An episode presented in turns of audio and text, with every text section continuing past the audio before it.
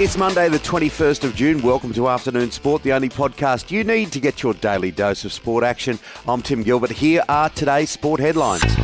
The Blues have made two changes to the Origin 2 squad after Manly forward Jake Trbojevic was ruled out with an injury suffered at training on Friday. It will see Storm star Dale Finucane and Rooster Angus Crichton come into the squad as New South Wales look to wrap up the series at Suncorp Stadium. Meanwhile, for Queensland, Harry Grant appears a slim chance of playing after suffering a hamstring injury.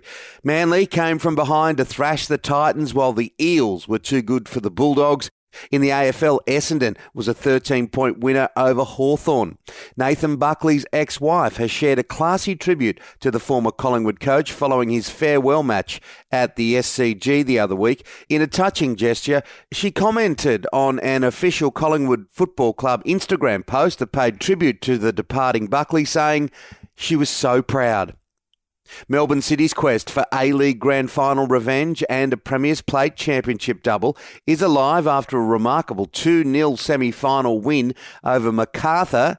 To Formula One, and he didn't make the podium, but Daniel Ricciardo was very good at the French Grand Prix. The Australian brilliantly made his way through the field during the middle of the race to finish sixth, one spot behind McLaren teammate Lando Norris. Max Verstappen was the winner ahead of Lewis Hamilton and Sergio Perez.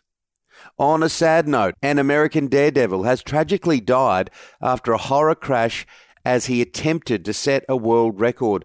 Alex Harville, just 28, was trying to jump more than 107 metres on his motorcycle at the Moses Lake Air Show in Washington.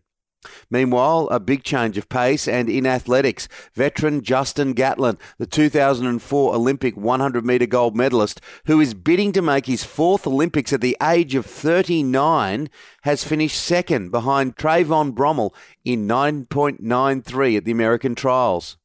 US Olympic champion Ryan Crouser has shattered the shot put world record that has stood for 31 years.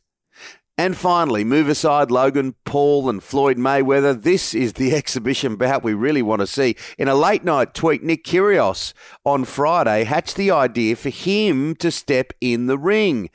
His tweet said, Idea Kyrgios versus which tennis player? Boxing match. Let's go, he wrote. Have to be the Joker, wouldn't it?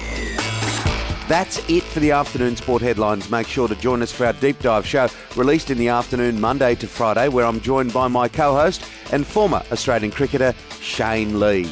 Today on the show, we have former Newcastle Knight Mark Hughes and former AFL champion, two time Premiership player, Corey McKernan. Follow us on your podcast app now so you don't miss it.